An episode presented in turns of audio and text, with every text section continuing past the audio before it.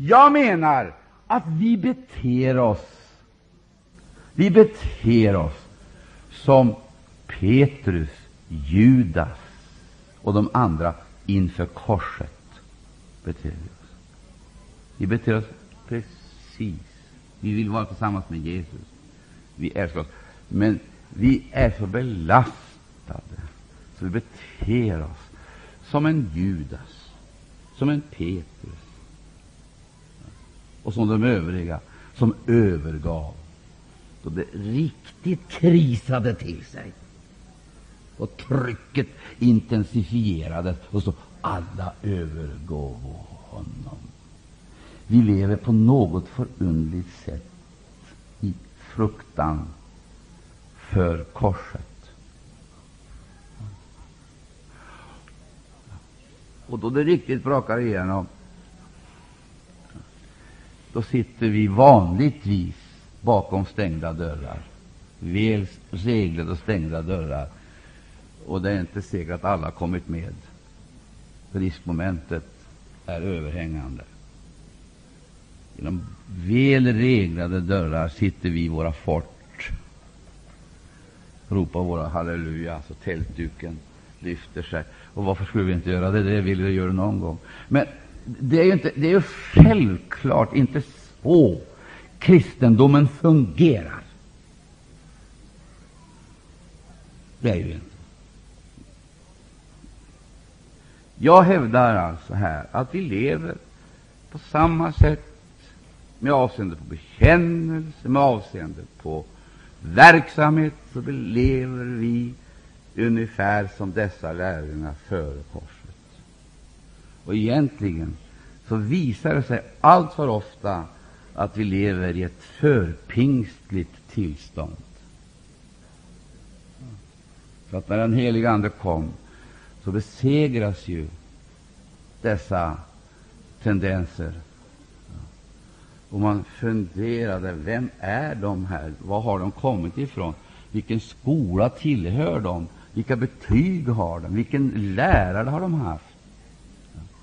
Man såg på dem, och så min, påmindes man om att de hade varit tillsammans med Jesus. Alltså. Och nu träder de fram, obildade eller olärda män ur folket träder fram med största tänkbara frimodighet och glädje predikar de uppståndelsens budskap med en enorm genomslagskraft.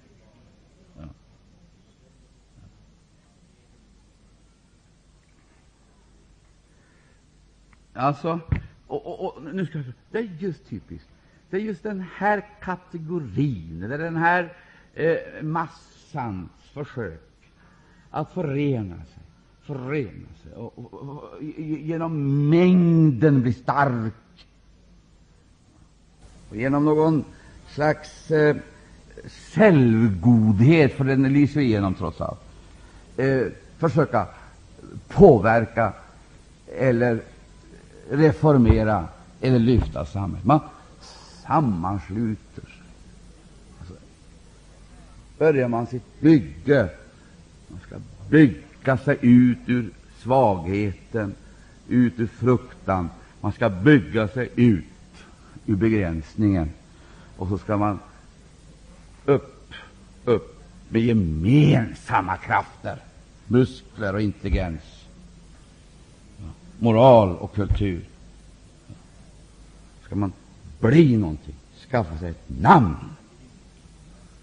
och åstadkomma ett inflytande. Där har du det jag menar är det mest typiska. Alltså, den kristendom som har förlorat sina kännetecken, ungefär som Simpson som förlorade sina flätor. När de var avklippta, då hände det som tidigare icke kunde ske. Då, då förs han bort av en yngling. Han har förlorat sina ögon, synen. Han har förlorat friheten. Han har förlorat kraften. Förs han bort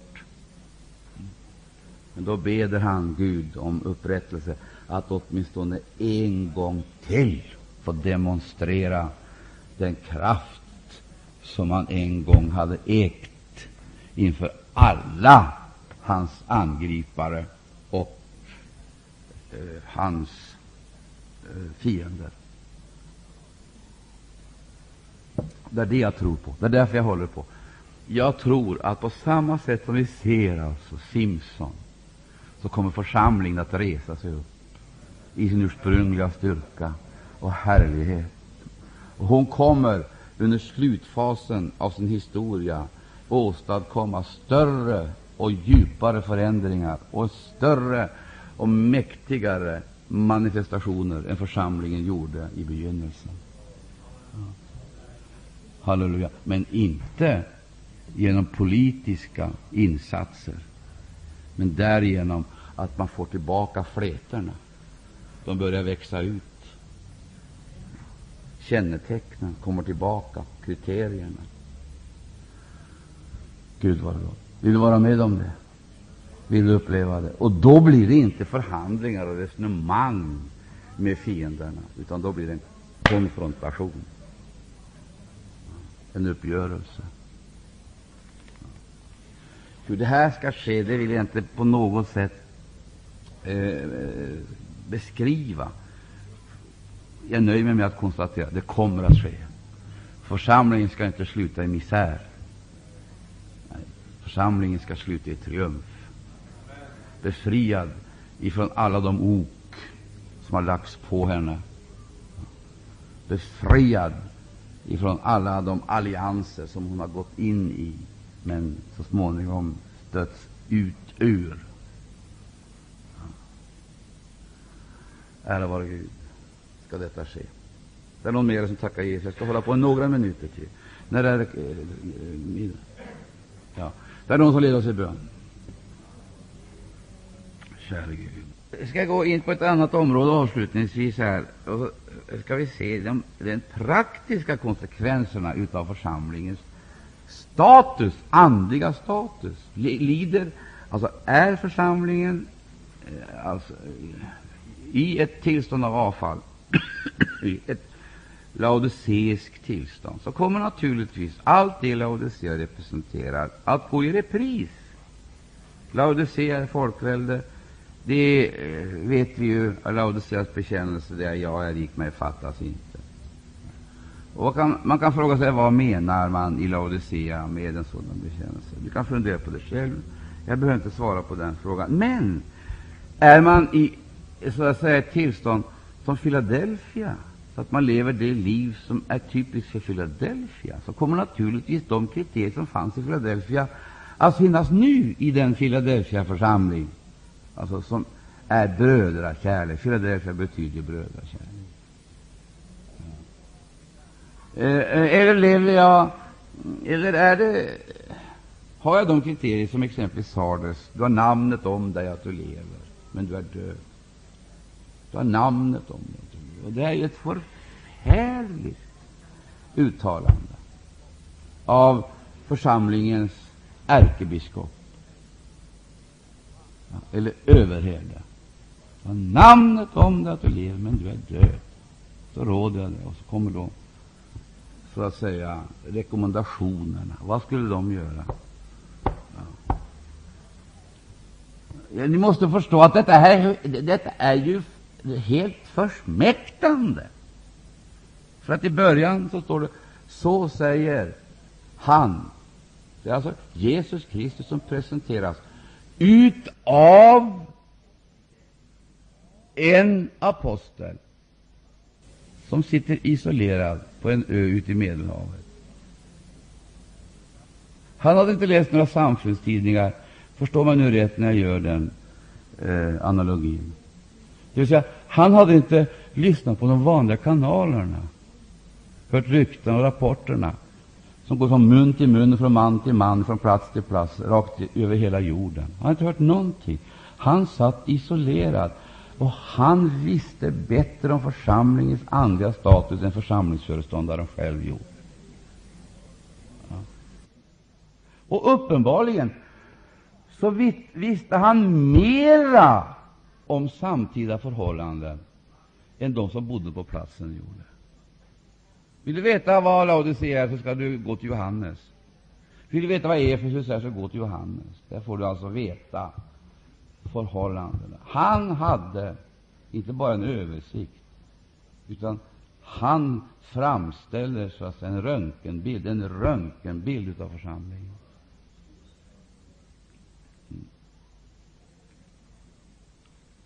Och det är helt uppenbart att Laodicea är en aktiv församling.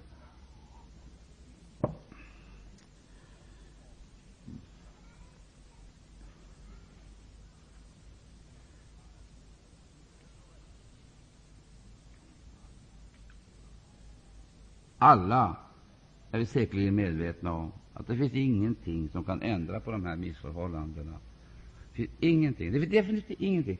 Det finns inte politik, inte kultur. Det finns inga sociala åtgärder, det finns ingen verksamhetsform, metod, inga nya aktiviteter, någonting som kan ändra på detta. Ingenting, ingenting, ingenting. Utan endast och allenast ett, ett, eh, endast och allenast ett möte med Jesus. Det är det enda som kan lösa det.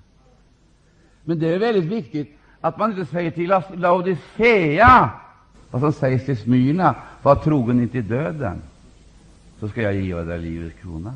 Man måste komma med rätt budskap i rätt tid till rätta människor. Och lyckas, så att säga, avslöja faktiska förhållandena hos de enskilda människorna, men också hos de här grupperna det handlar om.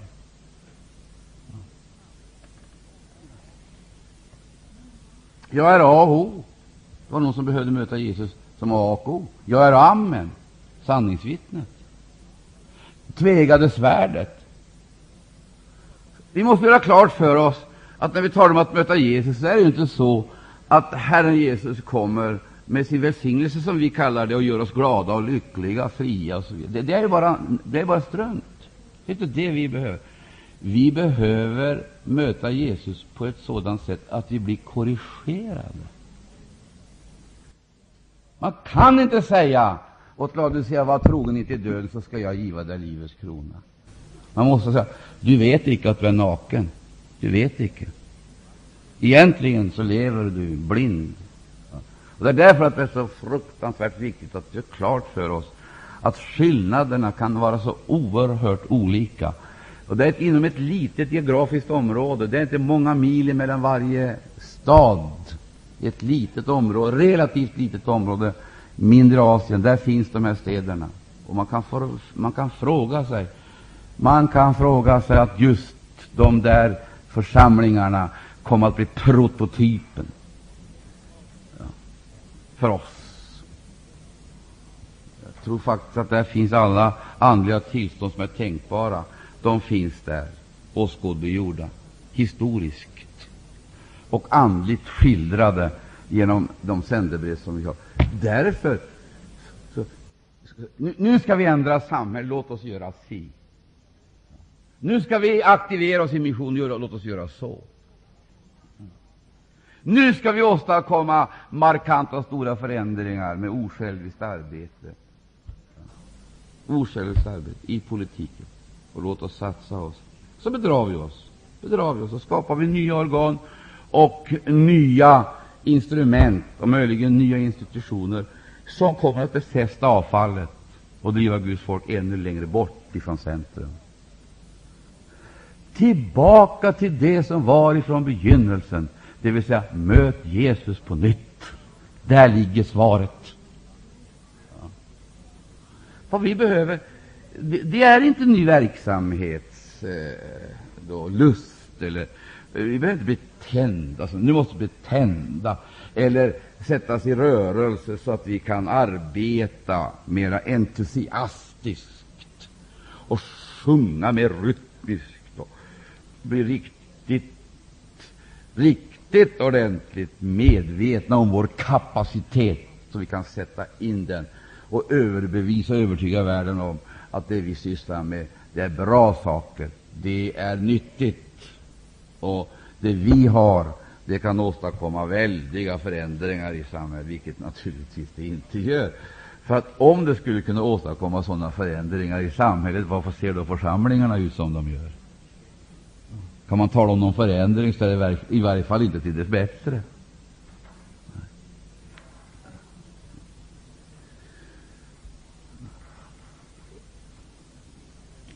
Det är ett outtömligt ämne. Vad vi behöver vara med, mina älskade vänner, det är just den här upplevelsen, Kristusupplevelsen. Att möta honom, som vi, vi behöver i Stockholm, i Örebro, i Göteborg, i Ljungsbro, Brandby. Behöver vi möta Jesus korrigerande, helande, helgande för att vinna seger. Eh, vad innebär det? Då? Innebär det att vi nu då kommer att passivisera? Visst inte, visst inte, visst inte. Det är bara det att nu kommer vi att få nya möjligheter att fungera i överensstämmelse med den plan som Fadern har och som han har uppenbarat genom den heliga Ande och som Jesus så att säga gör det möjligt för oss att förverkliga.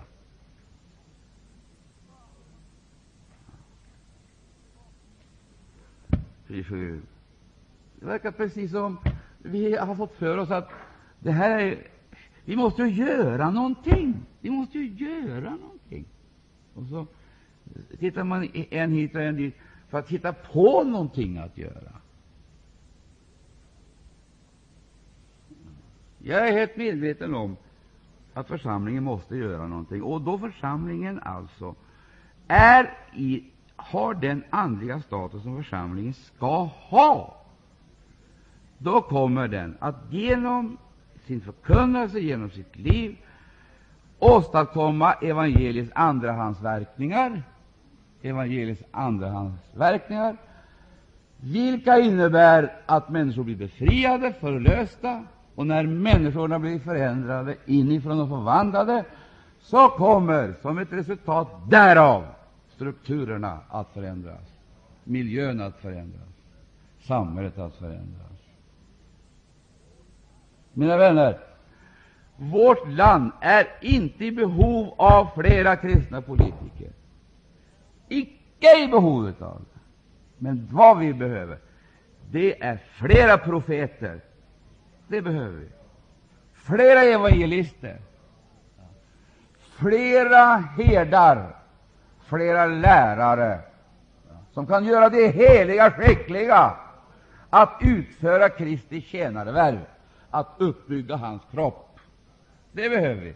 Det vill säga, vi behöver dessa andliga ämbeten och de andliga gåvorna och brinnande kristna som förstår bönens betydelse och viger sig i förbönens tjänst. Lär utav Abraham, lär av utav Mose, lär utav alla de andra, Daniel, Lär av Elia, förebedjare som gör sig hörda i höjden. Förebedjare som ständigt sänder rökelse upp till de rökelseskålar som finns där uppe. Och när den rökelse samlas i de här rökelseskålarna, så lägger himlens ära vare Gud härlige till rökelse. Förstår du tanken? Och sen så vet vi att när tiden är inne så vänder skålarna och de sänds ut över jorden och det åstadkommer jordbävningar. Det är väckelse! Men så du, jag har en känsla av att vi har varit så sparsamma på den här rökelsen, så det finns egentligen ingenting att lägga till. Därför så ser man så litet av de här dånen som vi talade om igår. Hör så litet av den här lovsången som talar om Guds dråpliga gärningar och inte någonting annat.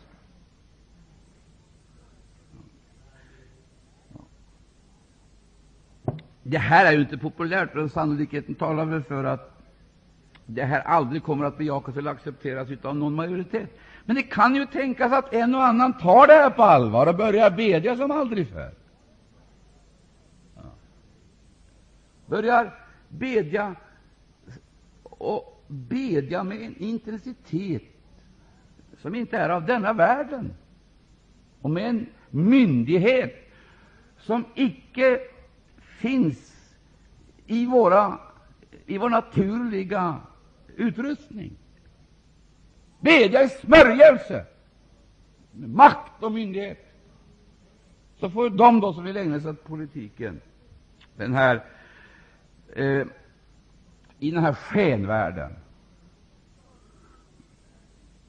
och så får de då som tror på den politiska makten får ägna sig åt det.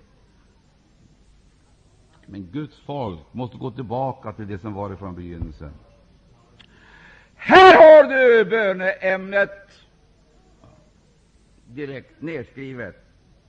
Och det är ingivet av den helige Ande. Därför är det tidlöst och hör oss till, hör dig till. Det jag sagt idag ska alltså inte vara ett försök att göra dig missmodig eller nedstämd. Och du ska inte av det jag sagt här dra den slutsatsen att du ska sluta sjunga och spela till Herrens ära. Det är inte det jag säger. Utan vad jag säger nu, det är att man får begynna i, med förståndet. Man får börja med förståndet. Ja. Man får ta med sig de böneord som Herren har gett och komma tillbaka till honom. Börja med förståndet. Halleluja! Då upptäcker man ganska snart att man kommer in i Anden. Det vill säga, man får nya perspektiv och nya böneord och förnyas och kan tala och umgås med himlens heliga och härliga och begära och få bönesvar. Tänk om detta kunde få ske! Men varför säger jag så? Det ska naturligtvis ske. Inte tvivlar vi på det här. Tror du så säg amen. Ära vare Gud. Varför protesterar du nu då? Låt oss, låt oss vara klara över att det är det här Gud vill. Men då måste vi liksom bli enkla. Måste bli enkla. Det går inte liksom att klättra upp på sådana moderna ställningar och tala politikens, teologins eller det moderna religiösa språket. Det går inte. Man måste gå inför Gud. Få någonting alltså som är bestående, alltså tidlöst. Och här har du bönämnet. Det här har jag läst så otroligt många gånger under mitt liv. Och det märkliga är att det blir aldrig, aldrig slitet. Aldrig slitet! Det blir inte. Det, det är helt förunderligt. Alltså, jag, jag läser för er. När de alltså hade blivit lösgivna, när de alltså hade blivit lösgivna, kommo de till sina egna. Jag frågar dig, var hör du hemma någonstans? Hittar du dit? Vet du var du hör hemma någonstans? Vem, vem är det som är dina egna? Du får se till att du inte blir främling bland bönens folk, trons folk. Att det blir distanser och avstånd. Och då kommer snart allt det andra smygande. Fegheten, sveket, förräderiet. Skynda dig till de egna. Skynda dig. Var snar, gå ofta till bedjarna. Uppmuntra dem och bli uppmuntrad. Var hör du hemma någonstans, människa? Har du hört dem? Jag är fri, säger jag är. Ja, men det står ju när de hade blivit frigivna, då gick de till dina egna. Det är typiskt för friheten att man går till de egna, inte att man drar sig ifrån dem.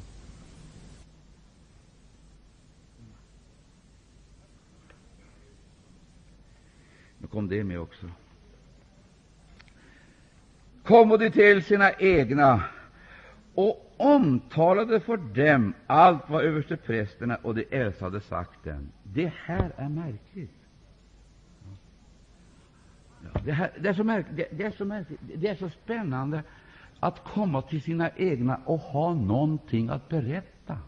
av upplevelser och erfarenheter, av nöd och lidande och därigenom lägga, så att säga, lägga ved på bränslet.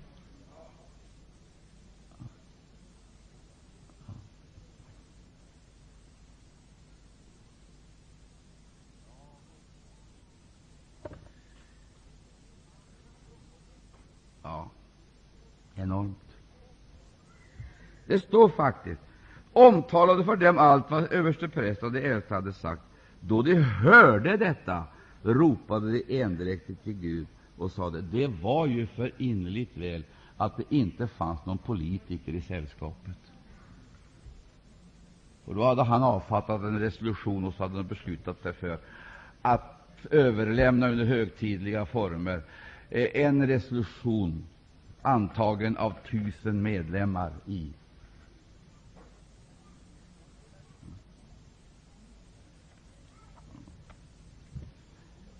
Det var ingen politiker där. Det hade inte skapats några sådana ännu.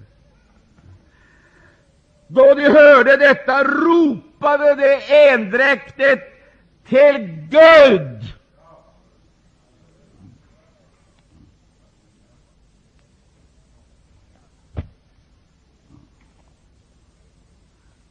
Problemet med oss är att vi söker oss till alla mellannivåer, alla mellannivåer istället för att gå till högsta nivå. Och så händer det. Jag får läsa det här till sist. Det heter Då de hörde det ropade igen det till Gud och sade, Herre, det är du som har gjort himlen och jorden och havet och allt vad i dem är. Och du har genom vår fader David, din tjänares mun, sagt genom helig Ande, varför larmade hedningarna och tänkte folken förfänglighet? Jordens konungar trädde fram och förstarna samlade sig tillhopa mot Herren och hans moder. Och så, ja, i sanning, de församlade sig i denna stad mot din helige tjänare Jesus, mot honom som du har smort, Herodes och Pontus Pilatus, Pilatus med hedningarna och Israels folkstammar. De församlade sig till att utföra allt vad din hand och ditt rådslut förut hade bestämt skulle ske. Och nu, Herre, se till deras hotelser. Förstå vad hans blick betyder. vad hans blick betyder. Får man honom att se till våra böneämnen, då det, det, det, är faktiskt på det sättet att vi måste nå Fadern. Ja, det, det, det kanske inte får mig att uttala sig så här, men våra böner måste nå Fadern. Och så måste vi måste genom våra böner alltså få honom att se på våra böneämnen. Böneämnen i Göteborg, böner på Brandby, Norge. Vi måste få honom att se. Vi kan kanske formulera böneämnen annorlunda. Det ser likgiltigheten, det ser gymmet, det ser allt detta. Du ser allt det cynismen som finns omkring oss. Herre, se våra makthavare. Du ser hur de opererar, du ser hur de uttalar sig. Du ser prästerskapet och allt elände i denna stad, i detta land, bland detta folk. Du ser det alltihop. Och nu beder vi dig. Vi beder dig. Vi beder dig. Vi beder dig. Mel, väl medvetna om var vi hör hemma någonstans, vad vi representerar. Du grep in. Du förvandlade bön till, till, till tacksägelse. Du vet vad som ligger bakom. Du vet av hotelser, förföljelser, anstormningar, plågor som kristna utsatts för i alla tider. Du ser hur Satan har opererat och agerat för att till varje pris hindra din rikssak. Herre, nu ska du ta ut män som är mäktiga, makthavare som kan ändra på förhållandena. Visst inte. Se till deras hotelse. Det vill säga, se du till det de håller på med. Du vet vad de håller på med. Se till dem. Alltså, Det är inte frågan om att få folket att röra på sig i en eller annan riktning förbättra sig. Det är frågan om att väcka himmelens Gud genom våra böneämnen, så att vi blir alltså förebedjare. Och jag höll på att säga ställer oss mitt i gapet till landets försvar. Men prisa Gud, människa, tacka Gud, människa, för att han har gett dig ynnesten att vara en medarbetare. I den heliga Andes smörjelse. Och gett dig makt att anbefalla, anropa och påverka omständigheterna med dina förböner.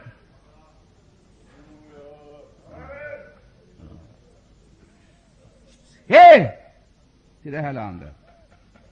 Du, ber. du hör deras smicker. Du hör deras, ser deras inställsamhet.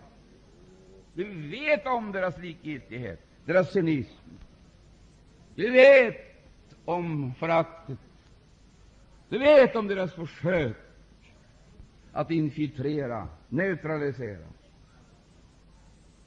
Du vet, du vet, du vet, du vet. Du vet. Du vet, du vet. Se till det här folket. Se till våra makthavare, vår regering, vår riksdag. Se till dem. Du vet vad de håller på med. Se vad de söker att åstadkomma.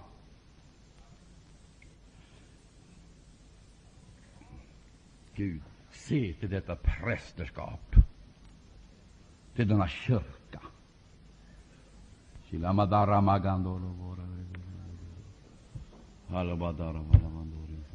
Du förstår, när man kommer riktigt, direkt från valplatsen, direkt från valplatsen, från fängelset,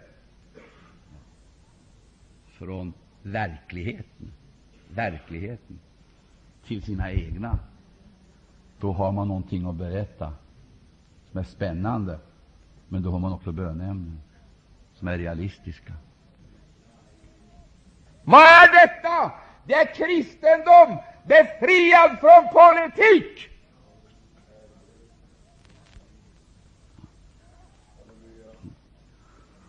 Och det är de här människorna som är så avgörande för samtiden.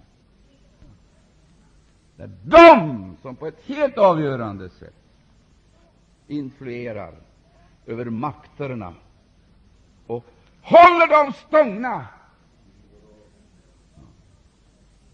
så människor kan frälsas. Tror du det, säg amen. Tror du det, säger amen. Tror du det, säg amen. Det här Gud måste lära oss evangeliets ABC. Det mest elementära som överhuvudtaget existerar.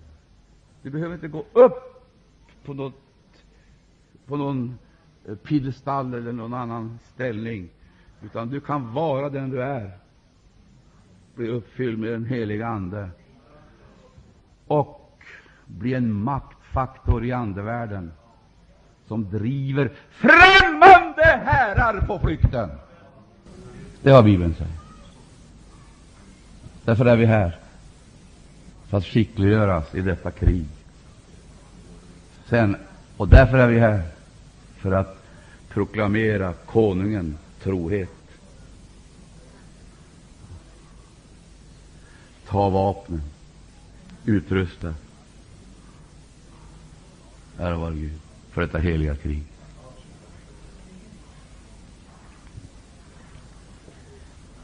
Eh, och, när jag läser det här eh, så, så, så, upplever jag att det här är alltså inga gamla museala eh, teorier, utan det här är aktuellt för Sverige, för oss.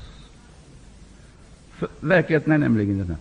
De säger så här att, uh, att uh, i sanning de församlade sig i denna stad mot din helige tjänare Jesu namn, mot honom som du har smort. Det vill säga, kampen den står fortfarande mot Herren Jesus Kristus. Även då man gör sken av att man vill befrämja kristna värden och kristen etik, så är det en kamp emot Herren Jesus Kristus. För att man deklarerar att vi vill gärna ha kristendomens andrahandsverkningar, bara vi slipper Kristus. Vi vill gärna ha evangeliets andrahandsverkningar, bara vi slipper korset. Det är samma fientlighet. Föremål exakt detsamma för aversionerna, aggressionerna, anfallen, förföljelsen. Exakt. Det finns ingen skillnad. Idag är mer sofistikerad och raffinerad. Det förändrar inte saken. Den är mycket, mycket farligare. Därför att nu vill man inbilla oss att Satan har blivit väckelsepredikant, helbrägdagörare, samhällsreformator och så vidare. Och ibland så ser det nästan ut som de kristna har blivit så duperade av hans intelligens, hans kapacitet, så att de sätter sig ned och lyssnar eh, och, och beundrar. Fattar inte att när han talar så led, eh, och, och, och förskapar sig till en ljusets ängel, så förleder han, förtrollar, förhäxar, neutraliserar, passiviserar och förstör. Verkligheten är den han håller på med sitt förfärliga maktspel för att de inte göra församlingens framgång och Guds rikes seger.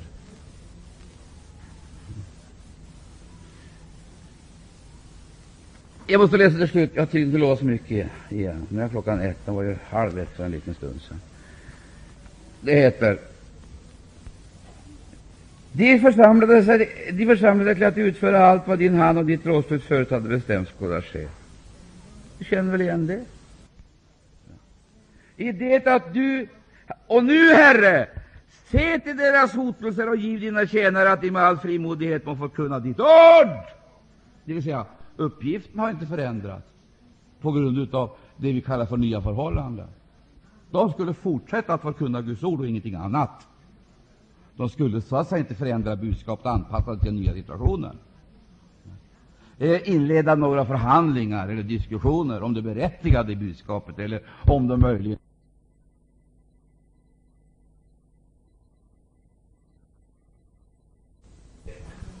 Är det det vi behöver? Frimodighet. Så att vi med frimodighet må förkunna ditt ord. Och så, I det att du uträcker din hand till att bota de sjuka och att låta tecken och under ske genom den helige tjänare i Jesu namn. Mm. Jag skulle säga, här har du hela lösningen i några få ord. Och detta är mera än ord, det är kraft, myndighet. Och Gud vill att vi ska tillägna oss det som erfarenheter. Och det sista momentet här är viktigt. Allt det här kan vi hålla på Vi kan åstadkomma komma och allt möjligt som jag talade om förut. Allt det här kan vi hålla på Vi kan tala om de här sakerna. Men vikten, vikten är ju att himlen sanktionerar och ackompanjerar budskapet. Halleluja. När de hade slutat att bedja skakade platsen där de vore församlade, och det blev alla uppfyllda av den heliga Ande, och de förkunnade Guds ord med frimodighet. Först då andefyllelse, och sedan hela jorden skakade, den dansade. Båda sammanhangen ledde fram till att alla blev uppfyllda av den heliga Ande. Alla blev uppfyllda och förnyade. Det är otroligt enkelt. Vi klarar inte det här, men Gud gör det. Om man får, ska vi ge honom möjlighet. Ska vi bli politiker eller brinnande kristna? Ska vi bli politiker eller förebedjare? Ska vi använda oss av politiska vapen eller av de vapen som Gud har gett oss? Ska vi sätta jordens krafter, mänskligheten, i rörelse, eller ska vi sätta himlen i rörelse? Ska vi åstadkomma rörelse i folkhavet? Eller ska vi genom våra förböner anropa himlen och få himmelburen assistans? Det är det frågan gäller. Valet är vårt. Låt oss handla förnuftigt. Inte politik, men levande kristendom. Inte härskande makt, men tjänande makt. Inte ett entusiasm, men tro verksam genom kärlek. Herre, låt det ske för ditt namns skull. Amen. Amen. Det är någon som leder till bön. Käre Herre Jesus Kristus. Ge, ge, tycker det. Åh, halleluja. Halleluja. Halleluja. Halleluja. Amen. Amen. Amen. Amen. Amen. Oj. Det tog sig uttryck i en kör. Till dig, Jesus, himlen jublar. Gravens makt är brutt, dödens mörker i mitt hjärta svant för dig till slut. Mm. Ja. Kära makt, tack för det blod som rensar. Duger inte det? Räcker inte det? Det är där hela problemet sitter. Få tillbaka folket in i bönesalen. Får dem tillbaka dit. Från alla offentliga demonstrationer. Gå in i bönesalen. Det kommer naturligtvis inte att ske att svensk kristenhet marscherar in i bönesalen. De ska ut på gatorna och demonstrera att bli frälst och bli glad. Och de ska visa vilken god moral kristendomen representerar. Det är ju strunt. De ljuger som de tror själv. Stämmer inte. Kristendomen representerar ingenting av det där. Nej. Det som har något som helst värde, det är Jesus Kristus och ingenting annat. Och det han har verkat i människors liv, det kan man inte ta i arv eller tradera. Det kan man inte. Det är kyrkligt, politiskt, världsligt, antikristligt. Ja. Då ska jag sluta där jag börjar nu. Jag sa de här nya namnen som kommer, som gör att det kommer att bli mycket, mycket lättare att förfölja de här, eh, de, de här fundamentalisterna. Nu säger man helt enkelt att döden är inte slutet. Genom döden så passas man till en annan värld. Och genom reinkarnationen så kommer man igen. Efter man har gått igenom då processen. Det är New Age som träder fram med sitt budskap och gör det lätt för makthavarna att röja undan protestanter eller de som gör sig omöjliga. Det är inte längre så farligt, därför att döden är inte slutet. Det är bara en övergångsform.